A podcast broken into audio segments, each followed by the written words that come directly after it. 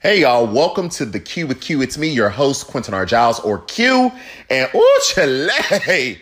I just got finished watching Michael Cohen talk about his new book down there on the Rachel Maddow show. And I'm just like, okay, Michael, give us the tea. Now, a lot of these things that he talked about, we kind of already knew or suspected, but like I always say, it's always good for when when when we get confirmation from someone who's in the room, right? Who's intrinsically involved in the day-to-day to come out and say, "Hey, this is actually a thing." You don't have to speculate, you don't have to guess, you don't have to wonder because it is a thing. Baby Michael, well, he got down there and started talking about Trump. And one of the biggest things, or actually, it was a lot of big things, but one thing that stuck out to me the most was him talking about how Trump really did not want to win the presidency and that his run was really a publicity stunt. Now, we've heard this in uh, several different reports, not not as of late in 2020, but I, I feel like we kind of heard this back in 2017, 2018, uh, but it didn't get much traction. And then there was always some speculation about uh, is that why Melania didn't, you know, move into the White House right away because they really weren't expecting to win. And uh, we did get some reports about that night of the election election, how the room was uh, I don't want to say quiet. I don't want to misquote, but how everyone in the room in Trump's, you know, victory room was like kind of stunned because they really weren't running to win. Michael says that Trump was running as a national publicity stunt. And the reason he kept cozying up to Putin and to the Russians down there on the campaign trail was because he was looking for some Russian money. That's what he was looking for. One second, y'all. oh, excuse me. Okay, we keep it real right here. I'm not going to edit that out. Uh, But he wanted some Russian money because, you know, down here in the States, I mean, every major bank had pretty much been done with Trump except for that Deutsche Bank. And we still waiting on them investigations, okay? Because we, you know, they got, they got all the shady shenanigans that seems to be going on. But our good auntie Maxine Waters, she's on it. We'll find out what's going on one day.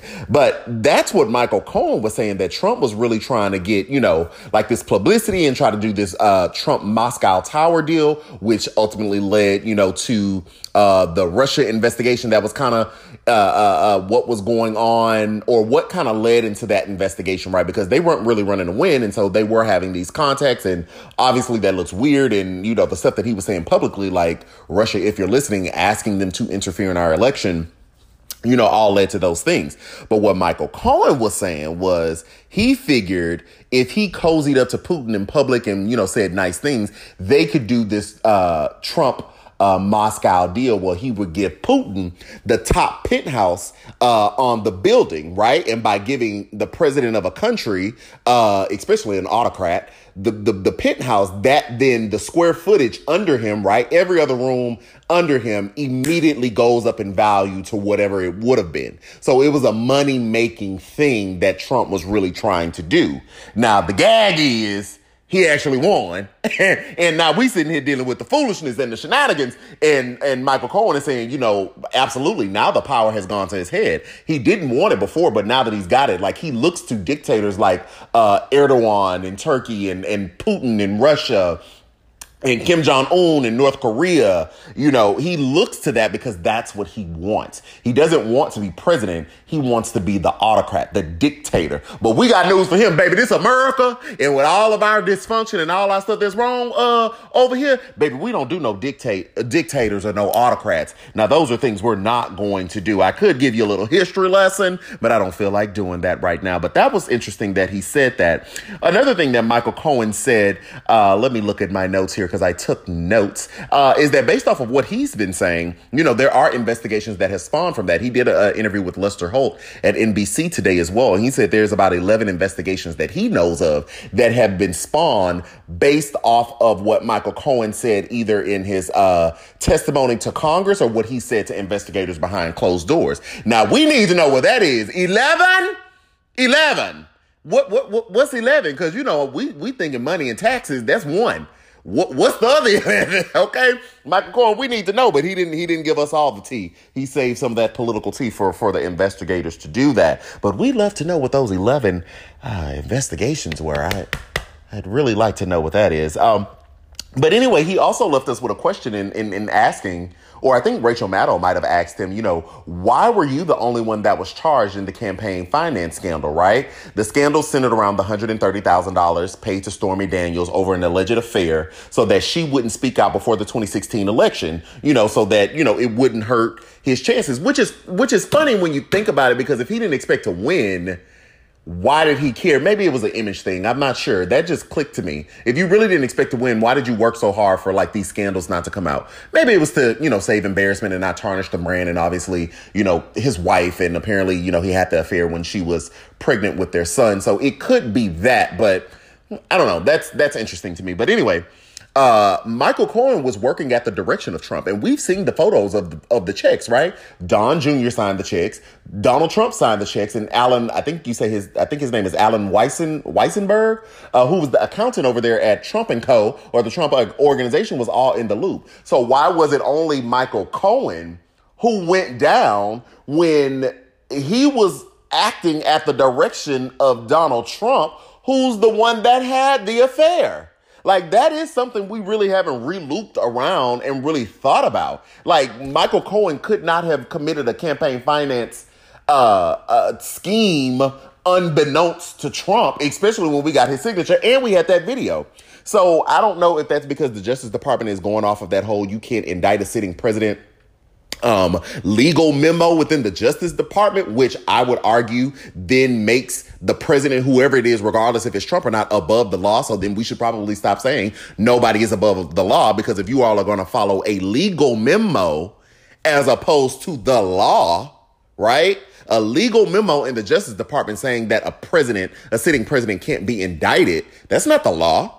That's a memo. Anybody can write a memo essentially that person is above the law then for though as long as they're in office. So we might need to change how we do that. But we we, we need to reround on that when joe biden go ahead and get into uh get into office. We need whoever is the do the head of the doj to look into that because that's actually not fair that michael cohen is the only one that went down for an affair that he did not have. Um, also, Michael Cohen was talking about how Don McGahn, now that was a little shocking to me, how Don McGahn, when Don McGahn was the FEC commissioner, actually stopped a FEC complaint that was filed by another uh, presidential, uh, a Republican, I believe a Republican presidential candidate, um, and it's centered around the Trump the Trump Foundation, which our good good good sis, uh, Letitia James, the New York State Attorney General, or I like to call her Tish Tish. Remember, she shut down the foundation, and it was centered around uh, a, a, lot of abuse. But the one main uh, thread that came out of that was they used money from the foundation to buy this massive portrait of Trump. Now, Michael Cohen gives us a little context and color to that. Apparently, this picture was going to be sold at a charity auction or something, and Trump was scared that it wouldn't sell for much. So we've all seen his vanity and his ego. So apparently, he ordered Cohen to tell one of their other friends to buy it, right? And then they would reimburse him, uh, and they end up reimbursing him via the foundation, which then ends up leading to Tish Tish going ahead and shut it down. But you can't use no foundation money for that. You can't not do that. Okay. You can't just be doing whatever you want to do with a 501, uh, what is it? 501c3. You can't just do what you want to do with a nonprofit. There is rules and regulations to that money. So that, that was interesting that that whole thing with the foundation and, uh, and Tish Tish, kind of has a through line of Don McGahn in it, which then leads the question to is that why Don McGahn became the White House counsel? Because he stopped that FEC investigation or that FEC complaint when he was the FEC commissioner, and the FEC is supposed to supervise these elections, right? Uh, you, you, you, we need somebody in there watching to make sure what's going on. That, that's that wink, wink, nod, nod, kind of like a William Barr, Bill Barr writing that unsolicited letter when the Russia investigation was going on about how, you know, it was, not that it was corrupt. What did he say? That it was unwarranted and all these things. And then all of a sudden he becomes attorney general. So that's, we, we didn't really unpack that too much, but that's the question that I have. Uh, is that how he got there? Uh, what else did Cohen talk about? Let me look at my notes here because I wrote notes. Usually I come up off the cuff, off the dome, off the brain, but Baby, I had to write some notes because uh, Michael Cohen had talked for an hour. So what else did Michael Cohen say?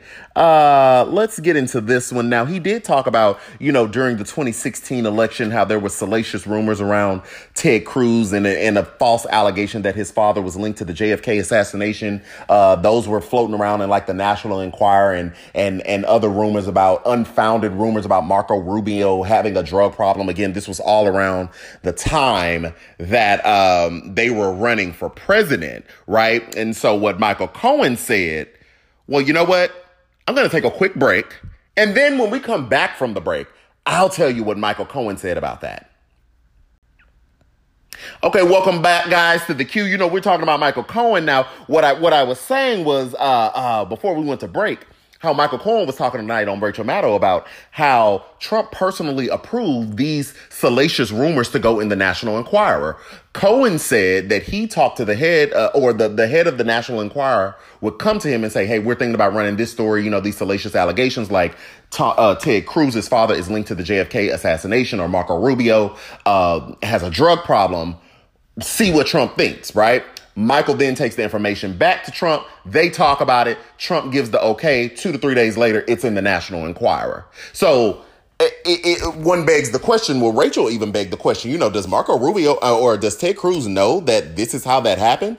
And Michael Cohen was like, well, he does now. I guess we all know now. And Michael Cohen said it really didn't matter who it was. If they were climbing in the polls, again, 2016, when everybody was running, if they were climbing in the polls close to Trump, that's who they would go after, especially in the National Enquirer. So I wonder how Michael uh, or, or how Ted Cruz and Marco Rubio feel about that tonight. Because over these past four years, they have capitulated their stance as a U.S. senator as a U.S. senator, not even to put a senator against a congressman, but come on, you are a senator.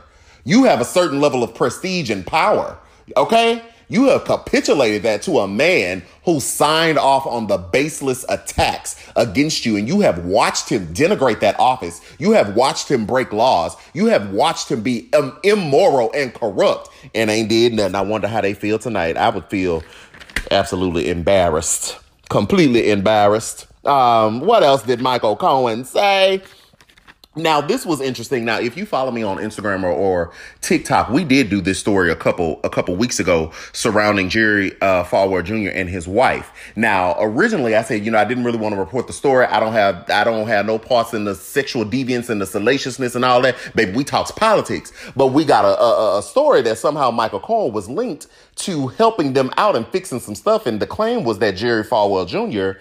gave Trump his endorsement because Cohen cleaned some stuff up. So I had to, I said, well, now wait a minute, this politics, what happened? What had happened? Well, Michael Cohen says today that he actually confirmed. He said, yes, I did help them with some stuff. It's not the current story, you know, with the pool boy. That's not what he helped them with. He said he helped them with something else that had, that centered around, uh, Jerry Falwell Jr.'s wife and some naked photos and some other man. And he said he never, you know, nucked if you bucked or bullied the, the person who allegedly had the photos. He always talked to the lawyer. And he made a point to say, you know, also with what was being said about him in relation to Stormy Daniels, like, uh, pushing up on her or somehow accosting her or threatening her. He was like, I never talked to Stormy. I always talk to the lawyer, right? So going back to Falwell, he was saying, you know, he did talk to the lawyers and tell them, you know, if you're trying to extort them, you know, da da da, this is what's to happen. We might have to call the FBI. And then, you know, the story, it kind of went away and the photos never came out. But he said all that to say also that the story that somehow Jerry Falwell Jr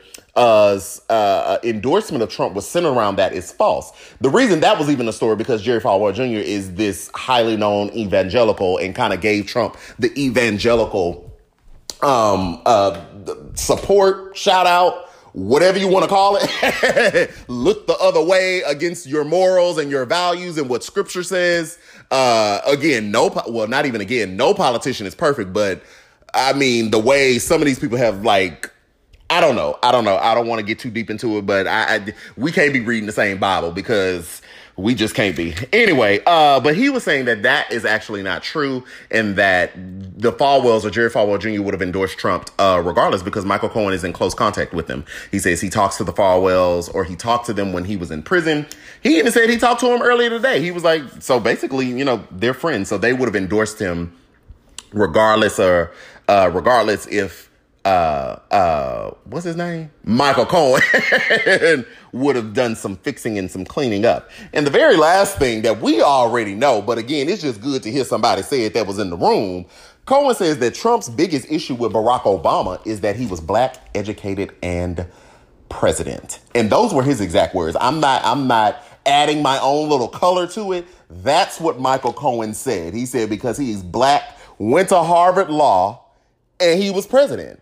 And he said that Trump didn't even believe the birther claims. He said Trump knew the birther claims were ridiculous, but he liked the response that he got from the birther claims, which says that Trump Trump is racist. And I wish people would stop trying to convince me that he wasn't racist. So you engaged in racist activity, in disparaging activity against the first black president, knowing you didn't think it was true, but you liked the reaction that you got from it. I mean, that's probably not going to change the polls because I mean, his racism is pretty much baked in in these last four years, especially. Uh, but again, thank you, Michael Cohen, for going ahead and confirming the story. Now, out of all of that, Michael Cohen is also saying, you know, of course, you don't have to like me, but I'm telling the truth. Of course, the White House is denying the story or denying everything that's in the book and saying, you know, Michael Cohen is a is a um, admitted liar. He lied to Congress and all this other stuff. Uh, and Michael Cohen was saying, yeah, but look who I lied for. I was lying for and at the direction of Donald Trump. So, baby, Michael Cohen had put all that out there. Uh, it's in the book. And now I don't plan on buying the book. You know, a lot of people have written a book about Trump. They not finna get rich off my dime. But I do like when they come and give the interviews because that way we can listen and get a little more color to what's going on. So, whew, child, that's gonna be it for the Q with Q tonight on the podcast. That's it. I just had to give y'all a little Michael Cohen update. I hopefully will be back tomorrow. Uh, let me give you also a quick update. Um, you can't order it now, but the No Man Pan mugs are here. I have them. Thank you to all 410 of you who ordered the mug. I got 410 mugs in my house right now that I'm looking at. I'm in the process of boxing and shipping them. I went to uh, the USPS today to get some labels. Baby, I don't care what Louis DeJoy do. If he try to defund uh, the postal service, as many of these mugs y'all bought, baby, they ought to have some money after today. So uh, those will be getting sent out very soon. I thank you and I love you all for supporting me and, and helping me do what I do. You know, you can always follow me on Instagram at the Q with Q. Uh, and if you're on TikTok, at Quentin Jiles. Until next time, everyone, y'all have a great night. Hug your loved ones. Put your mask on because coronavirus is still out here. It is. And I'll see you next time. I always say I'll see you next time, and I can't see y'all. I'll talk to you later here.